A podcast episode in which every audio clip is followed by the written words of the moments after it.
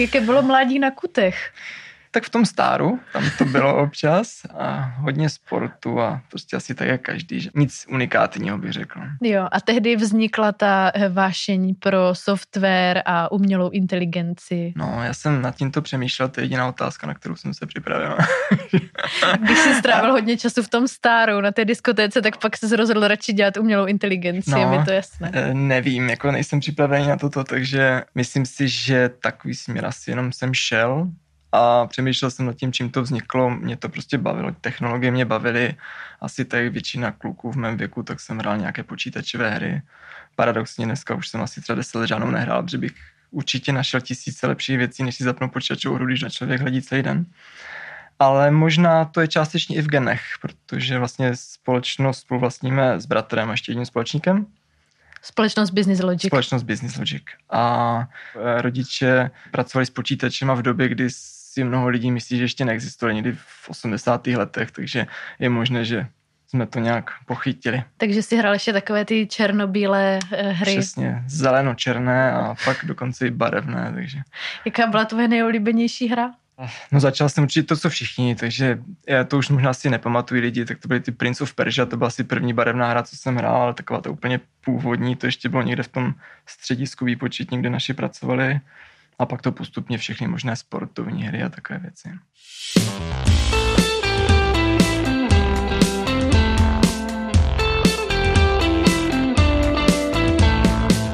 Dobrý den, milí posluchači. My jsme začali s Honzou Pálkou trošku netradičně.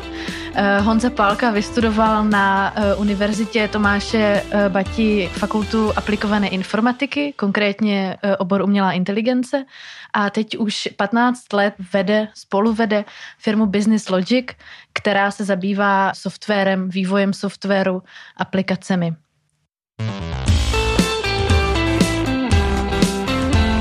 Já jsem byla z tohohle rozhovoru trochu nervózní, protože tento obor mi není úplně blízký. Vysvětli mi, co konkrétně děláš, co je obsah tvé práce. Mm-hmm.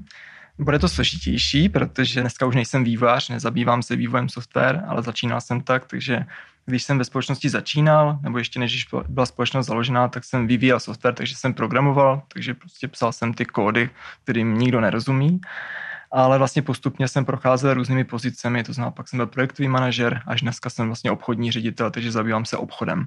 Takže je těžko říct, co dělám já, protože já dělám obchod, to znamená navazuju obchodní vztahy, obchoduju a řeším vlastně směr, směrování společnosti v tomto směru ale společnost se zabývá vývojem software, to znamená, dodáváme aplikace do různých oborů, Zaměřujeme se především na fintech a insurtech, což jsou takové ty nové buzzwords, takže zabýváme se dodávkou aplikací pro pojišťo, pojišťovnictví, pro, pro bankovnictví a pro obory, které jsou s tím kdyby společné, to znamená třeba finanční poradenství. Máš nějakou uh, oblíbenou aplikaci, kterou jste vytvořili, na kterou si opravdu pišný a říkáš si, ty, to jsme, to jsme udělali dobře? Určitě byl bych špatný obchodní ředitel, kdybych eh, neřekl nějakou naší aplikaci, například tu poslední, která se jmenuje Ensure. Je to aplikace pro porovnávání, srovnávání a sjednávání pojištění, takže vlastně naintegrovaná na pojišťovny a umožňuje poradcům, ale potažmo i k, e, zákazníkům koncovým sjednat si velmi rychle pojištění. Takže vlastně to je dneska kdyby jedna z novinek na trhu a celkem se nám s ní daří. Když si vezmeme tvé osobní užívání, jaká je tvoje nejoblíbenější aplikace? Řekni mi třeba tři, čtyři, za které jsi strašně rád, že vznikly. Eh, asi neřeknu nejoblíbenější, ale asi nejpoužívanější asi Outlook, protože dneska trávím, no bude to smutné, ale třeba 80% pracovní doby nad Outlookem, kdy se píšou maily, čtou, čtou se maily. Takže tak. Moje nejoblíbenější je třeba Shazam. To si myslím, že je naprosto mm. geniální aplikace. Mm-hmm mobilní aplikace. Ano, mobilní mm-hmm. aplikace, ano. Takže, takže to musím rozlišovat. Ano, je to rozlišné. My se, my se mobilními aplikacemi dneska moc nezabýváme, takže z profesního pohledu e, není to přesně náš směr. My se zabýváme spíš e, tvorbou webových a kdyby enterprise aplikací, to znamená nějakých komplexnějších, ale vím, co jsou mobilní aplikace, tak... A jaká je teda ta nejoblíbenější mobilní aplikace? Jestli když, no tak tam bychom našli nějaké asi četové, no, Facebooky nebo něco takového. Instagram asi bude asi topovka, že jo, to asi používá dneska každý, kdo to nepoužívá, tak není. Takže používám i tyto aplikace. Eh, vy děláte také softwarové řešení pro startupy. Eh, chtěl jsi mít někdy svůj vlastní startup? Napadlo tě to? Určitě. Je to i naše vize, kterou teďka razíme ve společnosti. A vlastně naše společnost byla startup. My jsme vlastně vznikli z toho důvodu, že jsme chtěli založit něco, co bude větší než my, Vznikli jsme nad první zakázkou, která byla pro společnost Fincentrum, což bylo taky v té době vlastně startup, že vznikala taky na Zelené louce, takže jsme vlastně takový odchovaní těma startupama. Takže určitě jsme chtěli mít vlastní startup a proto taky do těch startupů se snažíme i vstupovat. To znamená třeba, jak zmiňovala, tak uh, některé ty startupy, které jsme pomáhali třeba vzniknout, tak jsme i do nich vstoupili, aby jsme podpořili. Jaké třeba? Jmenuji třeba jeden a to je třeba na Díkáru. To znamená, je to Eh, jsou to startupy, často vznikají na podkladu našich zaměstnanců, takže to byl nápad jednoho z našich zaměstnanců, který jsme podpořili. Podpořili jsme ho finančně, ale i tím vývojem. A je to platforma pro prodej osobních vozů, C2C platforma, to znamená, je to ten customer to customer, takže vlastně patří to dneska mezi největší platformy v republice pro prodej osobních vozů mezi lidmi.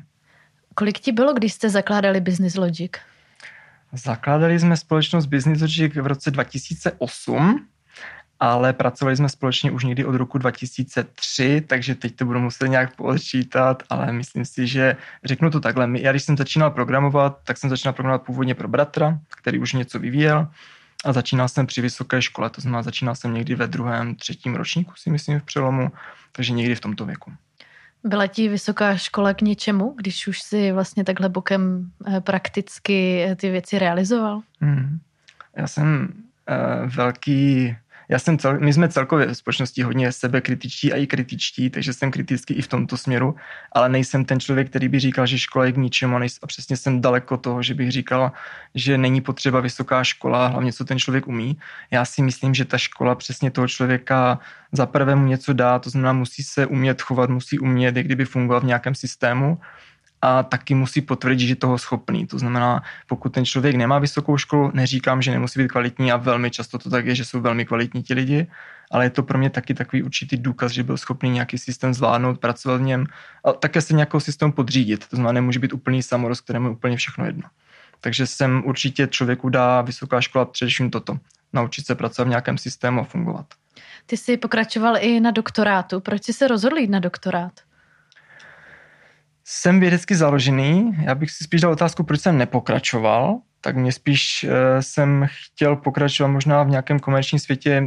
Viděl jsem tam větší dynamiku, ale myslím si, mě ta věda celkem zajímá a baví, takže já si myslím, že až mi bude někdy až půjdu do důchodu třeba v 50 určitě, tak tak bych se asi možná vrátil do té. Do té doby si vyděláš už hodně peněz, Přesně. takže můžeš žít v 50. Přesně tak. tak já, jsem, já jsem tvrdil mamince, když mi bylo těch 15, že nikdy pracovat nebudu, takže ne, moje plány nevychází, takže se mi to asi taky nepovede.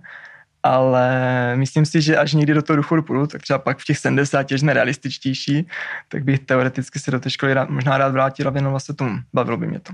Bavilo by tě učit nebo, hmm. nebo vyloženě hloubat? Eh? Při doktorátu jsem učil, nemůžu říct, že by mě to nebavilo. Bavilo mě to, že to byla nová zkušenost, ale myslím si, že by mě to nebavilo asi trvale. To znamená, bavila by mě spíš ta věda, zabývat se, hloubat se tím. Třeba ten tu dizertační práci, co jsem dělal vlastně v, v oboru umělé inteligence, to je prostě velmi zajímavá věc, na kterou člověk může hodně přemýšlet a hodně roku. O co jde konkrétně? Pověz mi víc. AI je známé, to znamená každý ví, co je umělá inteligence. Ta moje dizertační práce se týkala rozpoznávání ručně psaného písma s českou diakritikou, což na první pohled eh, vypadá, že je velmi snadno vyřešené, ale ono to nebylo vyřešené a vlastně de facto není úplně vyřešené ani dodnes. Takže zabýval se tímto tématem, takže vlastně vytvá, eh, vytvářel jsem nějaký systém, který měl být co nejkvalitnější v rozpoznávání ručně psaného písma. Takže jsem vlastně používal, používal jsem i existující, ale snažil jsem se k tomu vložit nějaké nové postupy. Takže vlastně neuronových, neuronových sítí, byla to konkrétně neuronová síť neokognitron od pana Fukushimy. Tak to je, to je husté. To je, to je, to je na mě těžký kolik. Já jsem si myslel, že tě to úplně, úplně dostane. Takhle si balil holky v tom stáru, jo? No jasně, Fukushima to byl. Otvírák na bar.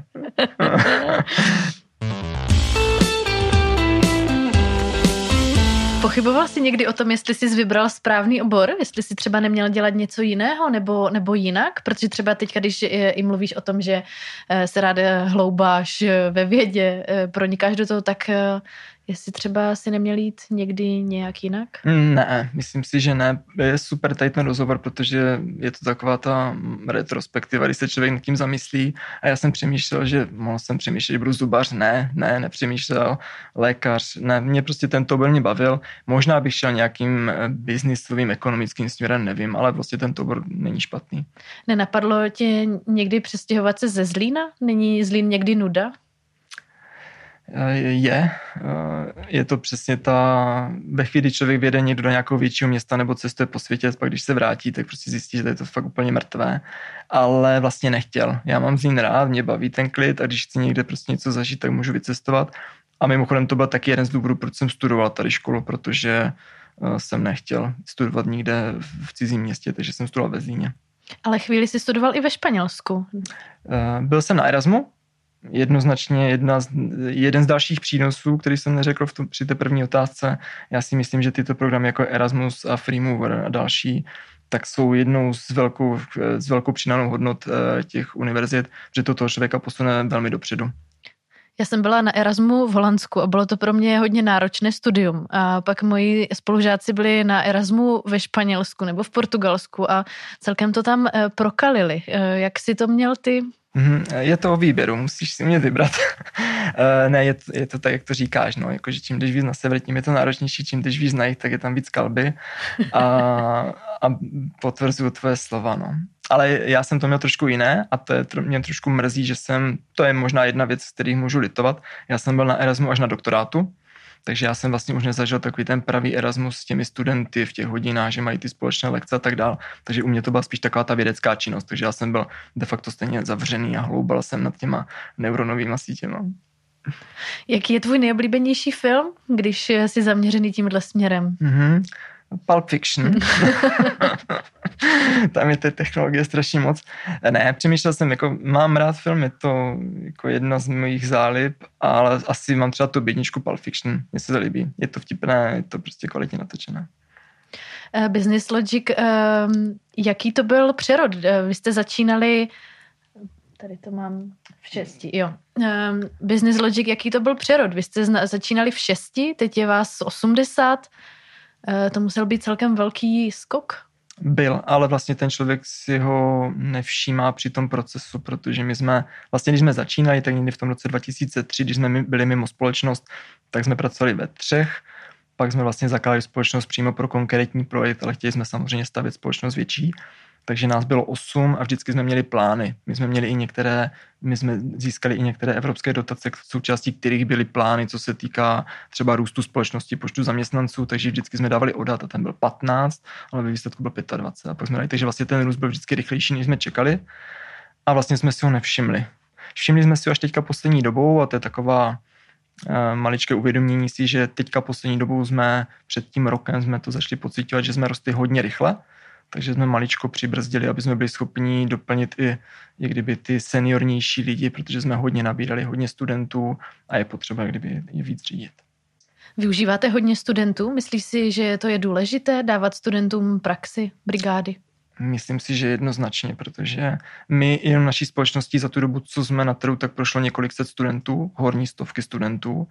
Eh, hodně jich u nás zůstalo, de facto velká část týmu je z univerzity a já si myslím, že to je to nejlepší, co student může dostat. Já bych osobně jim dával tu praxi, my to děláme, my už to děláme i při středních školách a na vysokých školách taky i při studiu. A já si myslím, že to je to nejdůležitější, protože student, který podle mě skončí školu po pátém ročníku a neměl praxi, tak eh, velmi těžko se zapoje do toho procesu, protože vlastně se všechno musí učit a vlastně musí pochopit, že člověk musí taky makat. Pro tebe to teda asi bylo jednoduché, ten přechod z univerzity do praxe, tím, že jste zakládali firmu už během, během studia. Pro mě byl jednoduchý přechod z té univerzity do praxe, nebyl jednoduchý přechod v rámci univerzity eh, do pracovního procesu, protože byl mnohem lákavější ten star než, než ta práce. Nicméně eh, měl jsem velmi tvrdého vedoucího bratra, který eh, vždy zavolal a musel být uděláno, takže byly často noci, noci ve stáru a pak rána, rána do rána, třeba do 6 do rána jsem pracoval, takže byly i takové dny. Tak to je husté, to je teda velmi poctivá firma. To ještě nebyla a dneska myslím si, že už to tak asi nikdo v té firmě nedělá, ale samozřejmě na začátku musel být splněno, když bez práce nejsou koláče, takže takže musel být. Bratr je starší, diktátor. Bratr, bratr je starší, je to diktátor. Jak spolu vycházíte při vedení firmy?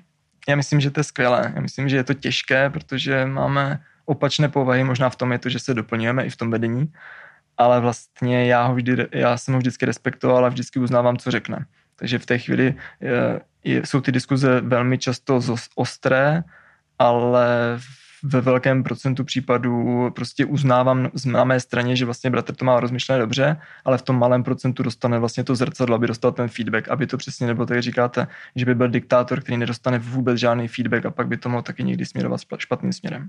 Je Business Logic eh, ještě větší rodinná firma? Eh, jsou tam třeba bratranci, sestřenice, manželky? Mm-hmm, je.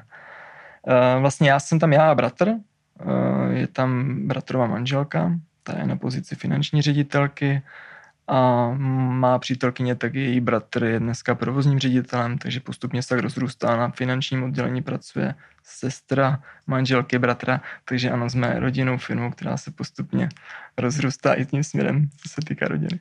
Zvládáte to pak u takových těch rodinných grilovaček nebavit se o práci, nebo se třeba trošku nepokočkovat? Ne,